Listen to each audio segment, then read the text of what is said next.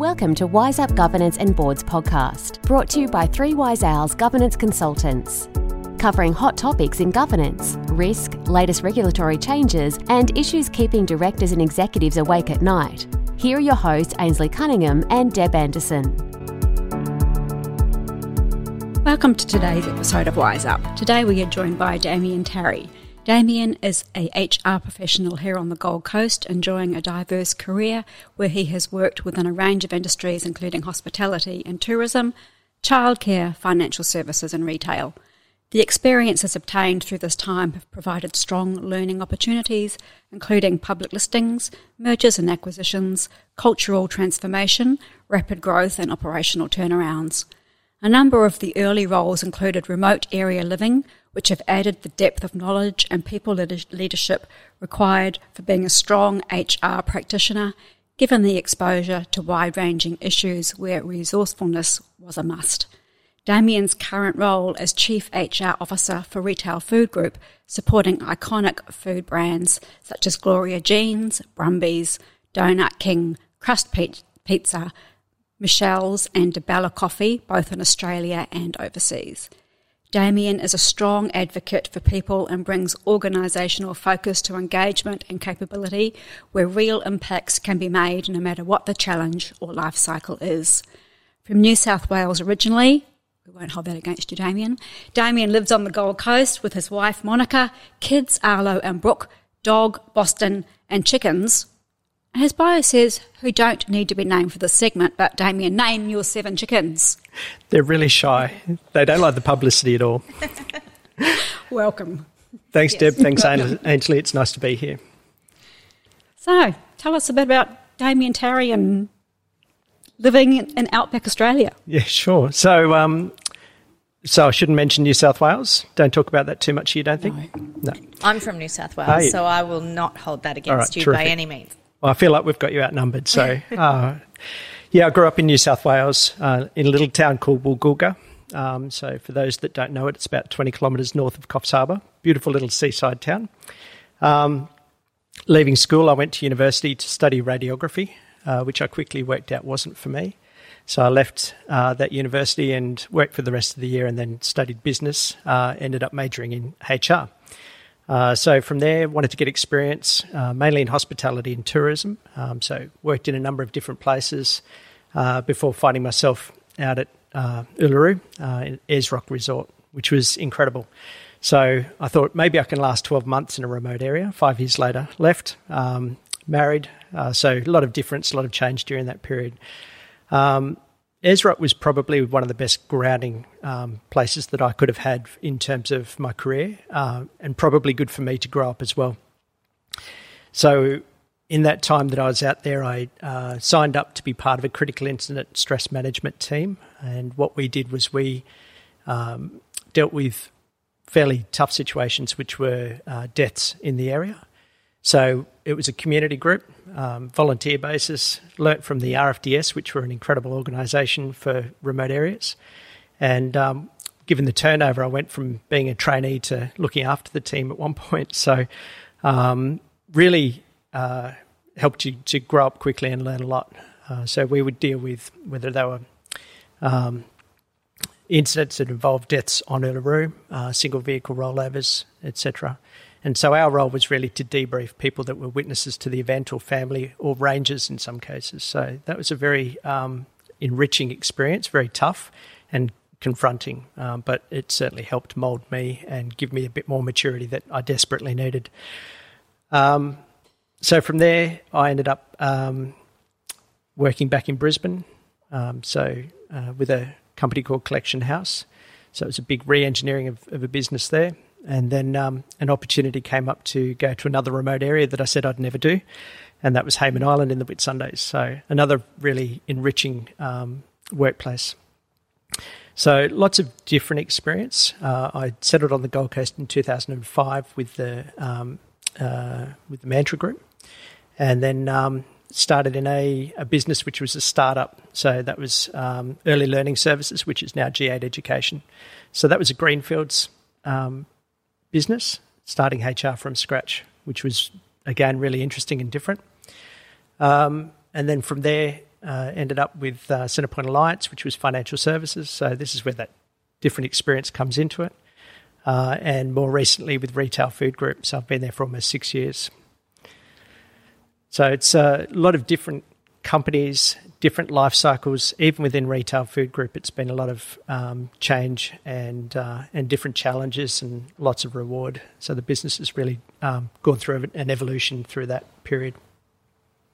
Coffee, donuts, and pizza, all the food groups covered. Coffee and carbs, that's what we're known for. Um, so, not, and, and the thing is, too, that they're, um, in a in a world that's going to all different food trends, it really knows who it is in terms of its past. So, I'll give you an example with Donut King. Um, it doesn't try and compete with meal times. It just doesn't try and be a healthy option. It is one that's indulgent that um, brings people together and they have joy when they when they have their donuts promoting it at the moment. I don't mean to, um, but everyone loves donuts and, and their milkshakes are the best milkshakes you can get. So um, that's that's an example, I guess, of who we are and what we what we've always been. Um, we we do evolve and we do change and we listen to our customers. So that's probably the key for us in terms of the the different brands. But it's a tough market as well. So food franchise in Australia, um, I don't think there's much tougher let alone adding the challenge of a pandemic in the mix as well. Yes. Um, how are some of those franchises faring through uh, this sort of um, current climate? Yeah, really good question, Ainslie. It's um, some of them are not. So it's been too much for some businesses. And as a franchisor, all we can do is support. Uh, it's their business at the end of the day, so we try and support them however we can, and that'll be through financial, um, mental health, um, coaching to try and get the most out of their business, help them with local area marketing, and so forth. So we do have a range of businesses, and they are faring faring very differently. Depends on the the brand, the location, the state, whether they're in a shopping centre, and so forth. So we've got a lot of different formats. Um, and obviously, we've got businesses overseas as well. So in the US, uh, we've had a real struggle there, as you can imagine. Um, and in Australia, where um, if I give you an example with the brands, you've got Brumby's, which is very much bread based, has done well throughout that whole period. Um, whereas others haven't because they haven't been able to get access and haven't been able to have people sit down in their in their stores. So that's been really hard for us. Um, I think the key has been how we support them uh, from an, a communication and advice point of view, how we coach them and nurture and look after them. And similarly, we've got other businesses as well. As well, we do the coffee roasting. So um, we currently have the capacity to roast about 15 million kilos of coffee per annum, mm. which is a fair bit. um, and so through that, you can't. Um, if if we were to be affected by COVID nineteen and you lose someone in that roasting plant, then you're in a lot of trouble. So for us, it's all about being very cautious and mindful of the situation and the environment and trying to have the restrictions in place uh, that we can. Similarly, we've got a, um, a dairy business in Melbourne. So cheese um, packaging and production, and it's the same sort of thing because it's a, a, a plant facility. The important part there is obviously prevention being better than the cure. So try and make sure that we've got everything in place and that we communicate a lot so that our employees understand what those risks are, how to mi- minimise those, but then what's our backup? So if someone does um, get affected by COVID 19, how do we continue to operate? Mm. So, really different environments for us. Yeah. And so, have you found any um, of the franchises wanting to change strategic direction in terms of potentially offering, um, you know, home delivery or Uber or any of those sorts of things where they might partner up with somebody to still have a route to market? Yeah. Uh, Definitely. So we're doing that all the time. And, and again, we have to put measures in place to make sure that deliveries are safe. Um, so we'll have designated areas in the store that someone can come in, pick up the items, and take them with them. So uh, the, it's a real combination in terms of um, how we can uh, use the word before pirouette rather than pivot um, to make sure that we are onto it and, and adapting well um, and not just sitting in one space thinking it's going to work for us. Uh, so for us, it's a combination of different things. How do we have more of an online presence? Um, how do we promote that? And how do we be very community based? Um, because as much as we're a franchise, or as I said before, it's the franchisee's business. Um, it's their own business and how do we make sure they're successful. So they have to do a lot of work, and all we can do is try and guide them, support them, share information that we know might be working for other franchisees, mm. um, and then share where they're getting good results. What's your journey been um, when COVID hit from an HR perspective? How did you sort of facilitate the, the whole work from home scenario? Yeah, that's a great question. and it's a it's probably a very complex process that I'll try and summarize. So, I think, um, like everyone, when there was the news of COVID nineteen to begin with, it was a little bit okay. So, how bad is this? What's it going to do? What's the effect on us? Uh, and then you really start digging into it and realizing, okay, it's we, we need to act quickly. We need to get ahead of it and make sure that we act in a precautious sort of measure um, and not have it catch us and then us having to respond to it as such. Um, so, straight away, in terms of our, our corporate environment, um, we really encouraged everyone to work from home unless anyone had to be in the office and set up that flexibility around that. Uh, the key for us then was communication. So, uh, not through media, um, but through um, uh, WorkSafe and the government uh, websites around the advice that they were providing and making sure that we're adhering to the limitations and restrictions. So that was um, that worked really well for us. Uh, but the key was communication. So we had to make sure that we continually communicated. Now with our business as well, we um, were eligible for JobKeeper because we did have a downturn in, in revenues, and so uh, we also had a lot of employees that had to um, go on restricted hours a number of those employees were down to zero hours, which was pretty tough. So it was a really hard environment for us. And those that were working had this feeling of survivor guilt, while those that weren't were worried about what was happening in the future and how long for. And we couldn't predict that because this was such an unprecedented situation. So our mission was obviously performance, performance of our stores and, and um, business overall. Um, managing with the team that we had and trying to consolidate everything that we operated on so that it was a really concerted effort to bring us up to where we needed to be and then return people to work as soon as we could, even on limited hours. So we didn't want people sitting at home on zero hours missing out. And I think this was the really interesting and challenging part from a HR point of view. So we worked on, I've got a, a little copy of something here, but we worked on um, a, a I guess, a support tool for our managers. And this was very much driven from our HR team. I've got an amazing HR team. We're only small, but um, they're a really incredible team. Strong empathy. We're all a bunch of introverts generally, um, which is unusual in HR. You usually have one or two extroverts. But uh, it, it works for us. And I think that EQ that was applied from our team and support and talking with each other and with our managers and with our employees, we were able to work on things that were really beneficial.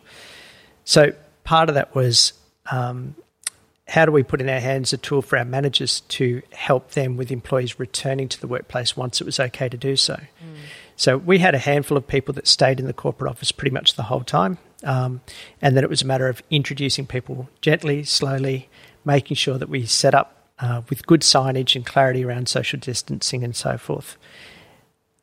Always learning, always trying to change it, always trying to update it, and make sure that uh, you don't put communication everywhere because the more there is, you tend to lose the focus. So it's streamlining it, keeping it current, and then do a, a change out of communication every every uh, couple of weeks so that there was something new to look at, but not inundating people. The one thing I was worried about was people's uh, mental health, probably more than anything else. Um, so uh, I've had some very good experience with that. I've um, got a challenging situation uh, personally. I might delve into that a little bit after this. Um, but for us, it was worrying about our employees and how they were going to fare, both being away from work and then coming back into work. So those that were away from work, we were encouraging people to talk to them. Just have that continual contact. It didn't have to be every day, but make sure you can involve them in things and have a conversation with them. Ask them how they're doing, and something as simple as that question can mm. provoke a whole conversation, which is where the benefit is.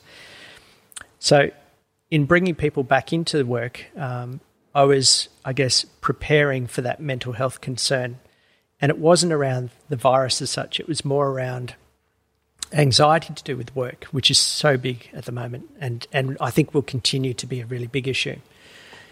Uh, so this was around identifying where um, you would have some stresses coming back in, having conversations. So the manager proactively talking to the employee, making sure that they were comfortable. So we developed a, a, a training tool. Sorry, I'm just flicking through to that now.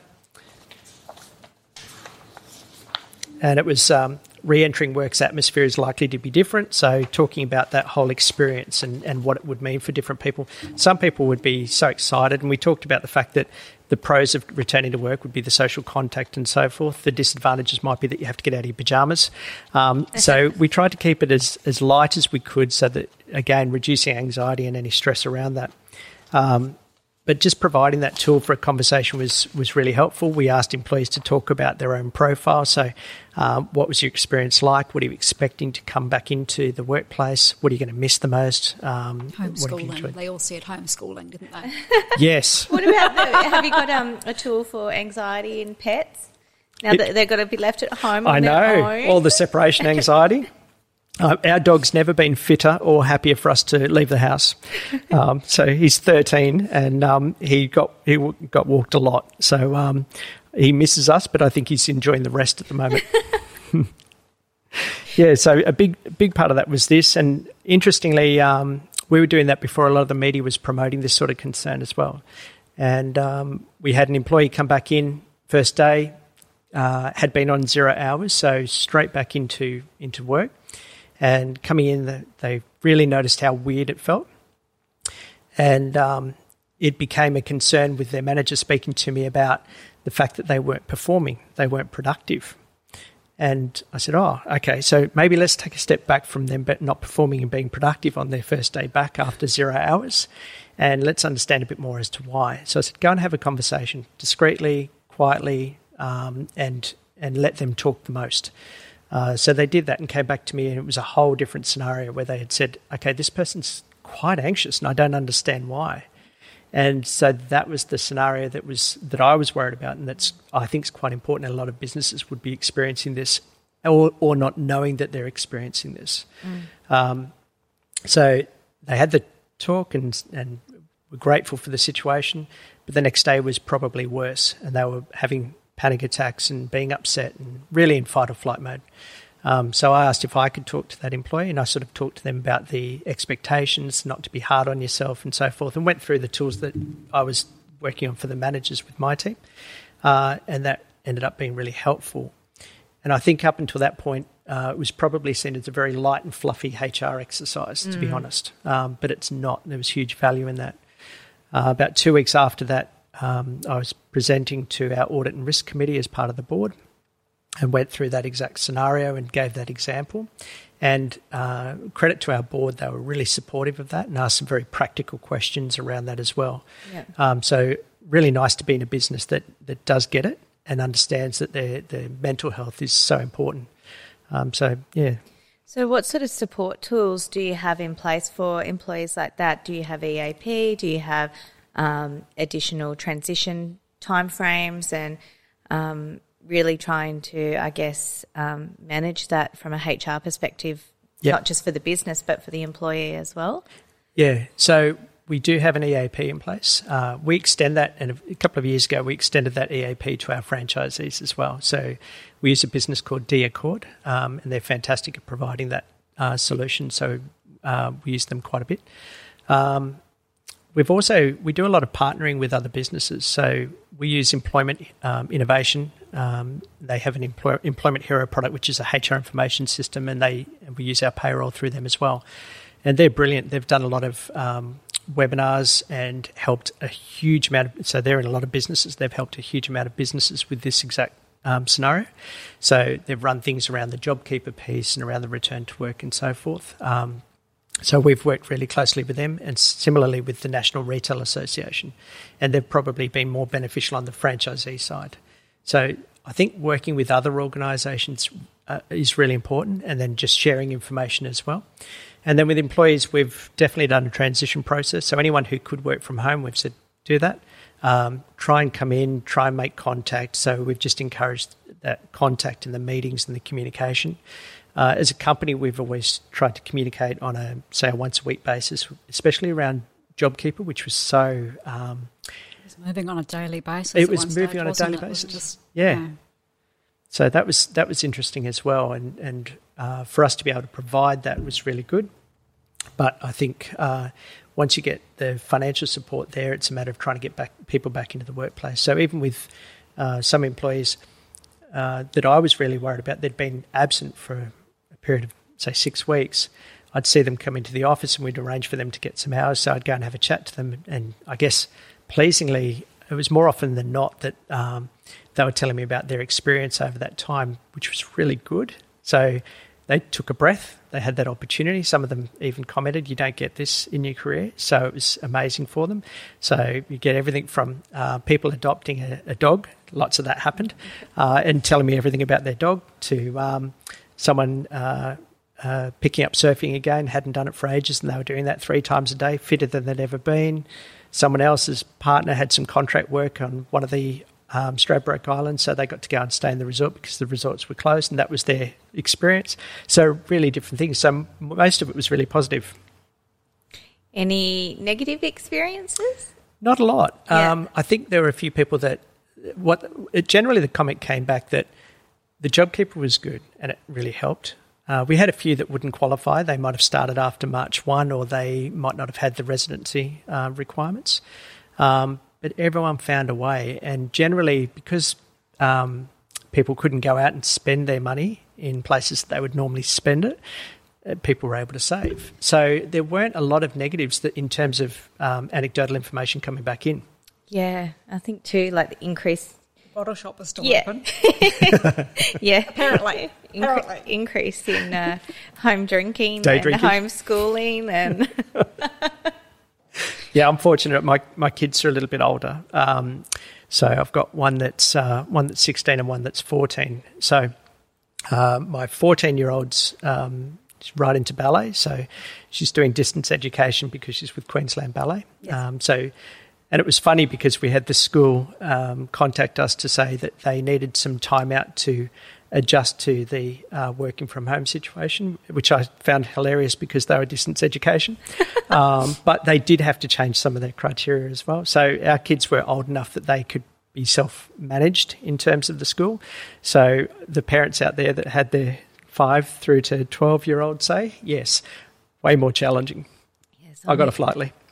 I'm hearing you. Deb and I were on a conference call one day, and oh, I've got my youngest, uh, who's nine, come in and she's hiding under the desk. She'd just made a new batch of slime, and she's pulling it through my hand. And I'm like, The next thing it's above her head. then, then she's coming behind me, and Deb's like, what's that? She's behind me, and dogs running in. And Yep. then I look out the window one day, and she's wandering in the backyard in a nightie with the dog. I was like, oh, homeschool. Yeah. And then you hear about all the Zoom fails as well, which Oh, are just brilliant. so funny. Yeah, been hilarious. The people who, the man who was, you know, toilet training and his son has come in with a surprise and lots of different things. The naked wife in the background and all those Oh, sorts yeah. of things, you know. Yep. So, back on point. so, in terms of, um, I guess, your franchisees, how are you? How are they, their mental health faring? Is is the EAP extended to them as a business owner as well? Or? Yeah, it is. It is. Uh, again, I think each person's different. So we've got a field team that's they'll be dedicated to looking after a group of franchisees. So it'll be by brand and, and by location. So uh, they just do the best they can. They they can be, I guess, um, caring and supportive and coaching as much as possible, but they can't be responsible for them. So, uh, uh, in terms of their own well-being and what's going on in their own family, so they're there to listen. They're really good. Our field team's amazing in terms of the effort that they put in, the knowledge that they have of our franchisees and their families, and and the work that they do in their businesses. So, uh, that's more than we can ask of them to do. It's pretty, it's pretty um, all-consuming in terms of the role that our field team need to do. So, yeah.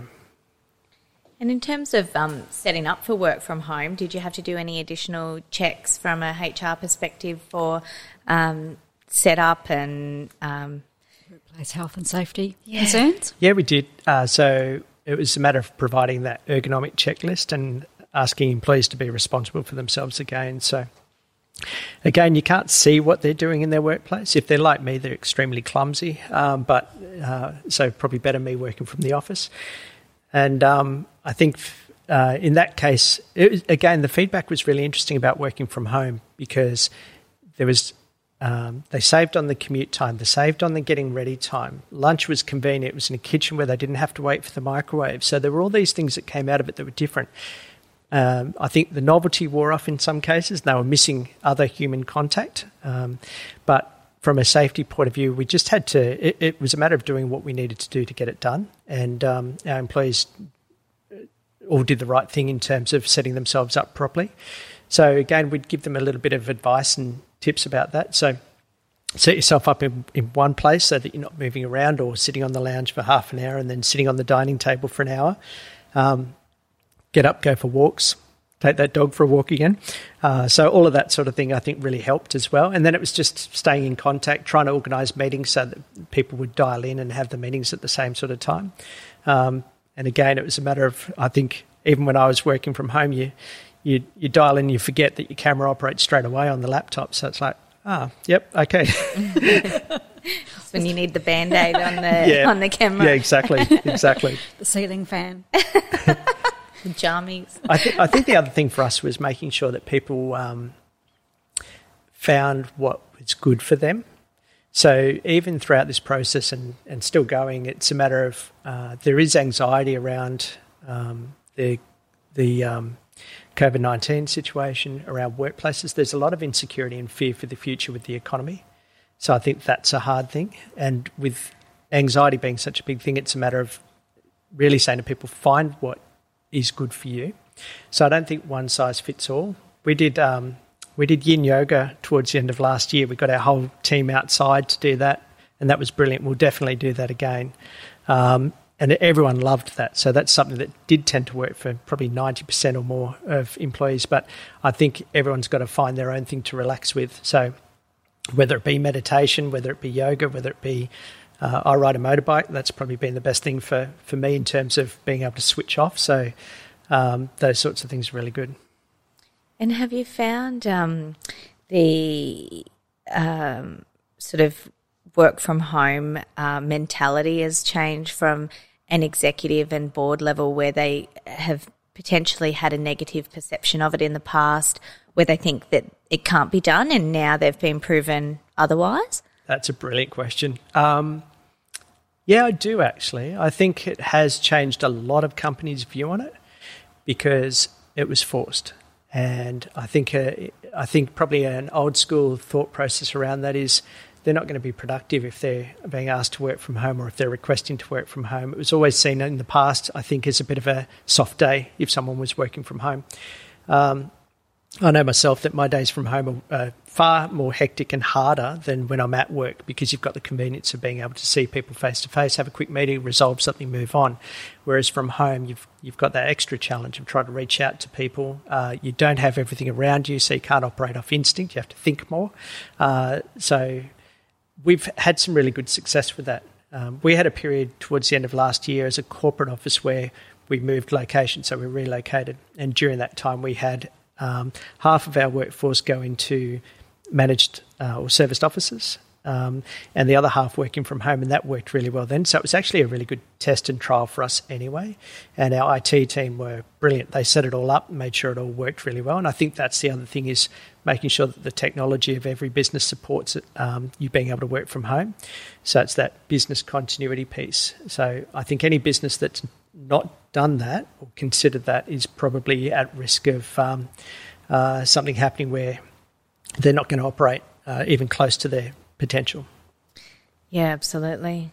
I think it's a lot of businesses are going to find it as a good opportunity to sort of save on the um, the real estate piece, aren't they, and have more people working from home. Yeah, definitely, definitely. I think, and more recently, there's a lot of trend for having um, uh, hot desks and the um, and different uh, workspaces at work, whereas that's probably um, not the predominant thing now. It's more around flexibility uh, and and how to get the most out of people that way, and that they enjoy it and are motivated as well. So it really comes back to the basics of um, setting employees really clear goals, uh, having the KPIs that they can perform to. It's not about how many minutes you're at work for, how many minutes you take lunch for. So, uh, the way I operate with my team is is really flexible. If someone needs to work from home, I, they don't need to ask me; they tell me. So they just say to me, "I'm going to be working from home," and that that's fine. So I've um, it's it's a trust situation where if you give the trust, you give the autonomy, people know what they're setting out to achieve. It's really easy, and you get. I actually think you get more back. Yeah, you're just sort of managing that expectation piece yeah. really early on, and yep. Yeah. I think too, if you do that, you become really um, focused. With if they're going to be in the office for a day, you pre-plan, you set set your meetings up, and you've got a real focus for that day anyway. So yeah, works well. In terms of managing meetings during this time, have you found it's been um, meeting overload? Have you found you've had to, you know, dial into this meeting, that meeting, and it's probably been a lot more communication than you used to? Not for me. Um, I think we ha- so in our team we have a weekly meeting, and that's really good. And then I have conversations with individuals as we go and that that tends to work really well for us. Um, I think the meetings, uh, again, really similar is that each meeting should have an agenda, should have a start and finish time, um, and shouldn't get off track. Um, I think you can have a little bit of lightheartedness and fun. I think that's really important. So you've got that bit of social aspect to it. And again, it's just about having the rapport and having that real focus about what needs to be achieved. You can overdo it with meetings. Um, Similarly, I think with businesses, they would have really noticed a decline in cost through travel. Um, and all the associated costs of that as well. So, where in the past they like we're situated uh, around Australia, mainly um, uh, Queensland and New South Wales and Victoria. So we've obviously been restricted in terms of that travel, but you can still achieve all the outcomes without all the cost of that. You do miss that rapport though, face to face. So um, I think every business is going to think differently about how they operate going forward. It's a real change, game changer for a lot of businesses. Yeah, that sort of acceleration of the um, digital strategy too. Yep. Just the cost synergies, isn't it? Mm. Yeah, exactly. And and that probably goes well with uh, the economic future. Is that people are worried about the spending. So, how do you run a, a, a fairly lean business and have that focus on your revenue going forward while keeping your costs um, to a minimum? So, with your franchisees, um, how did they go negotiating with their landlords in terms of rent abatement? Yeah, again, uh, it's, it's a collaborative um, process in that uh, depending on where they're situated. So we might have a number of franchisees all going through to one landlord. So it might be that we do the representation for them or with them. So it varies depending on each of those situations. Um, again, National Retail Association's been involved in uh, lobbying for those types of things, and they lobby to government for support as well. So that us being a member of them really helps. I think too, like with your going back to your um, cost savings there, Damian. I've even found um, a lot of businesses are going out to employees and saying, look, we're just going to keep it this way now until the end of the year and keep work from home in place and really, uh, like Deb mentioned, reduce that office footprint, yep. keep the cost low, keep the travel down, um, keep that productiveness up, and sort of, I guess, try and um, get some chips in the bank for going through the next recovery yep. phase. Yep, exactly right. And then when you uh, read about Victoria at the moment, it's going through second wave already. Second wave, which is terrifying. So uh, Australians by nature don't like being told twice to go to the corner. Um, so it's going to be it's going to be a tough situation, I think. And so Victoria really needs to, I, I think, um, hit it really hard uh, and be quite restrictive now until they can get on top of that again. So it's interesting, and I don't want to be political at all, but uh, Queensland has come under a lot of scrutiny, I think, around the borders. But uh, it's probably been the safe process because Queensland's really opened up a lot and has been pretty safe in doing so. Mm. So um, it's a tough situation state by state, isn't it? It's not going to bode well for opening the Queensland border, though, is it, with no Victoria's no. Surgeons? But then you've got to look at us compared to uh, overseas, and some of the countries there are suffering a lot, a lot worse. So, with such a um, diverse background and um, range of industries, in the benefit of hindsight, has there been um, some lessons learnt over time that you'd be able to share with our listeners today? In terms of In terms of just the practicalities of HR, sort of that cultural transformation piece, um, those growth and operational turnarounds, um, even you know like managing crisis response teams and things like that. Has there anything that you've sort of learnt that you would have gone, oh, I would have done that differently now with the benefit of hindsight? Yeah, I'll try and think of an example. I guess the key thing here is that HR practitioners need to be very commercial in that they need to get their hands dirty, understand what goes on in different businesses, uh, business entities or business units. Um, so uh, HR is a busy job in itself, but you've got to know what your business does, and so you've got to have that direct involvement. And I've tried to do that in each of the businesses that I've worked in. Um, I can remember uh, at Hayman Island. Um, it's a pretty warm climate up there. Christmas time is um, high 40s, very humid, um, or mid 40s, very humid. And then the commercial laundry would be the hottest place on the island. So, as the executive team, we used to get uh, uh, out into the workplace at Christmas to help out because there really wasn't a lot to do from a corporate or support or administrative point of view unless you had something that came up. Um, but it was the operations that were under the pressure because it was Christmas and we were full occupancy wise. So when it was a matter of volunteering where you wanted to work, um, I would volunteer to work in the commercial laundry. It was the worst place to work in, in that time of year, but it was one that I felt um, I was uh, and my background's food and beverage mainly, not um, not commercial laundry. So um, I would get in there because I know how much they would be struggling, and for them to see someone out of the leadership team dressed like I am today walk in there and within ten minutes not have a dry bit of material on, uh, that was throw your clothes in in the oh, wash with them. Yeah, it was exhausting. So, um, but that's I think that's where you earn it. Um, I think it's a matter of sort of um, getting in, rolling your sleeves up, and and being hands on. I think that's probably one of the best best things I can advise HR people to do. Um, and I think you can take a lot from one industry to another in HR. Um, so again, the hospitality and tourism side really lent itself to service culture. And I think that's brilliant for any business that you're in. So that's always been a really valuable thing for me as well.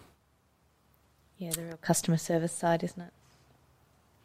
So, for those companies that don't have the benefit of an HR person or department, what are your top tips for returning to work after this pandemic? Yeah, I would say that. Um, I mean, there's really good information. The government's done a great job at providing information. So if you go into WorkSafe, if you go into the government website, there's a whole host of information, and they do break it down.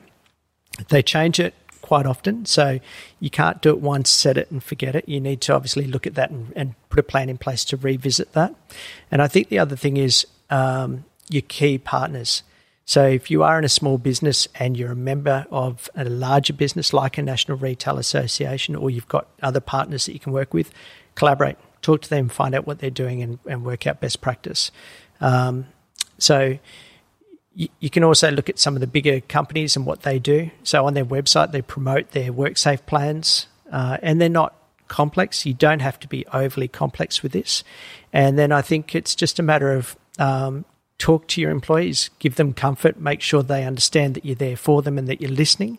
And that's probably that's probably the most important part. If you talk to your employees and say, right, what are your concerns? So, uh, if you speak to your CEO, what's keeping them awake? What are you worried about the most with this? So, you manage up and you manage down in terms of uh, understanding everyone's needs. So, it's, it really is that uh, ask the open ended questions and then listen to the answers and then come up with a simple plan and see that it's supported by what the government is recommending as an action plan for employers. Can I take my dog to work with me? Yes. So uh, that's how I was actually going to ask that question too. Is it something that you would then consider as a sort of workplace going forward to allow people to bring their pets in that they've become quite comfortable with? I think it depends on the pet. I couldn't take mine in; it'd be a nightmare. Um, so, I, I, like I like the idea. So, uh, anyone who has um, so I'm more of a dog person than a cat person. I'll put that out there now. So um, don't bring your cat to work. No, couldn't imagine. Um, but I, I mean, dogs are dogs are therapy all over, so they're just good for you. They know who's stressed in the family. They uh, they tend to sit with that person the most at the time that they're in the need of it. Um, so if we go through a bit of stress at at home, uh, so I will elaborate just for a minute there. My um, uh, my oldest child uh, is high functioning autistic. Um, who's going through a trans process at the moment. So there's a whole heap of uh, challenge, confrontation, um, tears, laughter, the whole bit, and it's a it's a very full on process, and it it affects all of us. Uh, and so our our dog knows who's stressed the most and most anxious, and, and he literally jumps up on the lounge and presses against whoever is is uh, not not feeling that happy, and sits there, and it's that exchange of energy. I'm sure of it. So yeah, back to the question, I'd I'd love to see more of that. I think it's great, but you have to find a dog that's not going to be completely distracting as well. So Yeah, I'd be distracted. the, the the social doggy extrovert. Yes, in yes, small dog syndrome. yeah. Yes, we've got one of those. so, in terms of um, remote living, what were your challenges and how did you fare through that? Even for fly in, fly out sort of people, what what sort of um, tips could you offer in terms of mental resilience and sort of weathering that storm? I think, um, yeah, really good question, and, and the resilience is the key there. I think it's setting small goals and seeing you seeing you achieve those goals is is critical to that. Socially, remote areas are amazing. Uh, you make. Uh, I've got some of my best friends have come out of remote areas. Um, nearly all of them are from remote areas, to be honest. So you develop a really close network. Um, my wife and I met while I was living out at um, Uluru. Um, even though she wasn't there to start with, she was in, based in our Sydney office. Um, so, yeah, it's enjoy what you've got in front of you. And again, uh, I've just listened to a podcast um, which is called the Resilience Project um, recently, and uh, it, it talks about uh, GEM, which is gratitude, empathy, and mindfulness, and it's about appreciating what you've got. So, uh, whether it's a remote area or otherwise, I think that's really important. But remote areas, it's it, it's key to get that balance of what you're there for, setting yourself the goals, planning to get away, uh, and and really enjoying your time. I think gratitude's one of those ones in any moment that you just have to sit back and go, well, you know, I've got a nose to smell with, I've got a mouth to eat with, just the little things that Yeah. we just take for granted. Yeah, Especially absolutely. when times get tough. Yep. Yeah, Yeah. you tend to focus on what you don't have instead of what Oh. you do. I'll be happy 100%. when. Yep. Finish that sentence. Yeah. Yeah, yeah, and that's that's exactly what this podcast talked about as well. So um, he was talking about, uh, and I, I won't talk too much about his podcast, but um, uh, going visiting areas that had nothing, and they were the most uh, joyous, happy, content people. So there's a lot to be said for it. I think is is the practice of that first.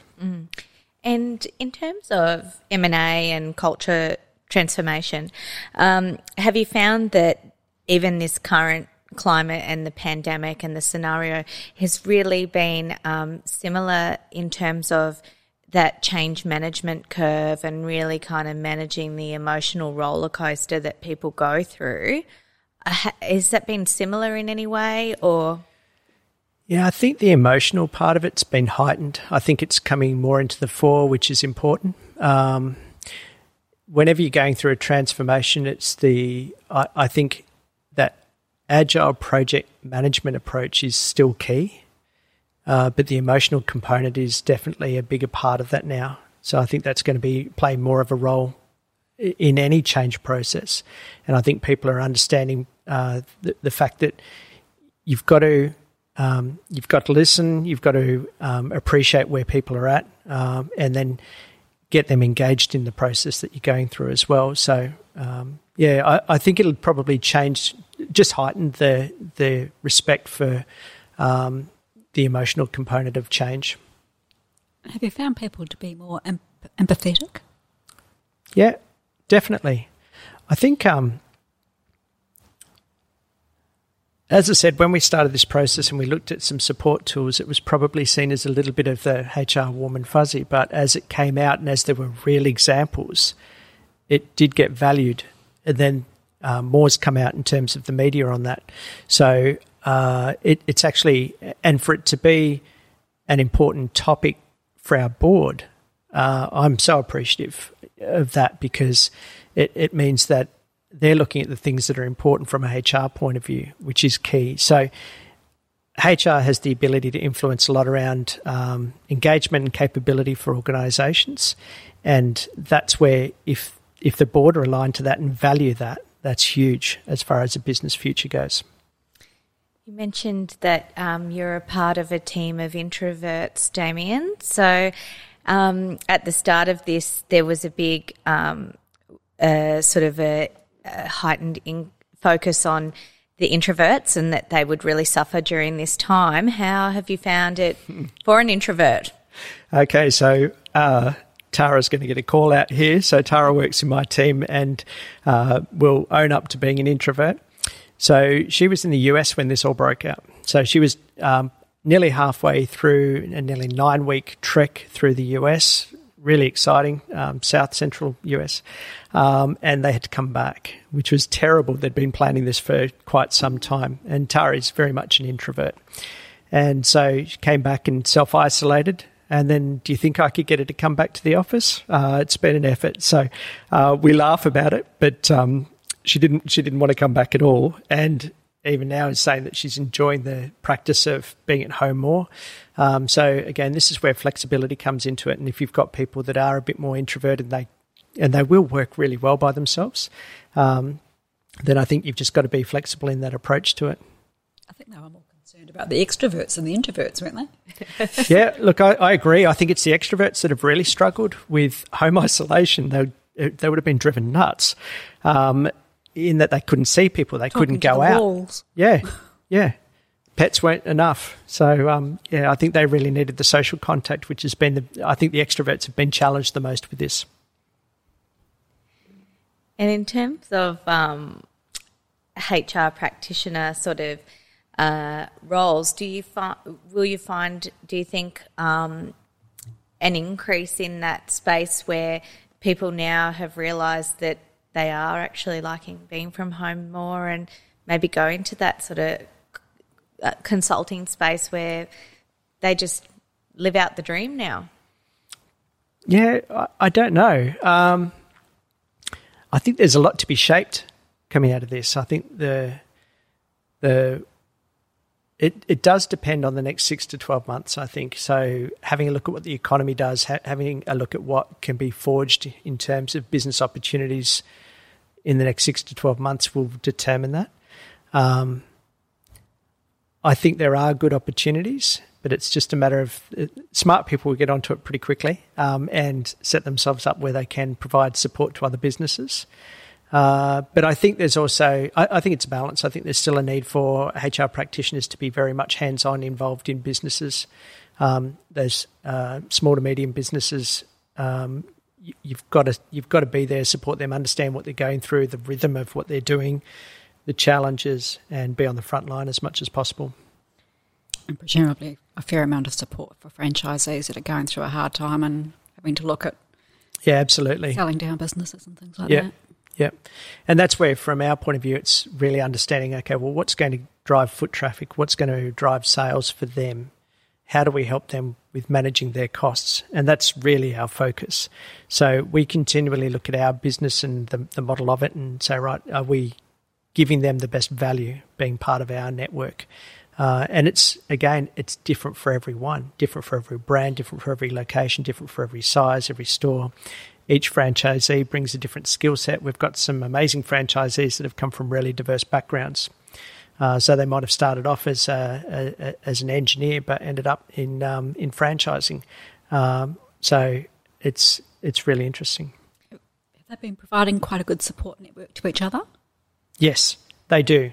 They do. So, um, and again, it varies. So we've got people who'll be fairly new franchisees, and some of the other ones. So we'll have like a um, like a council, and so they help uh, the franchisees as well.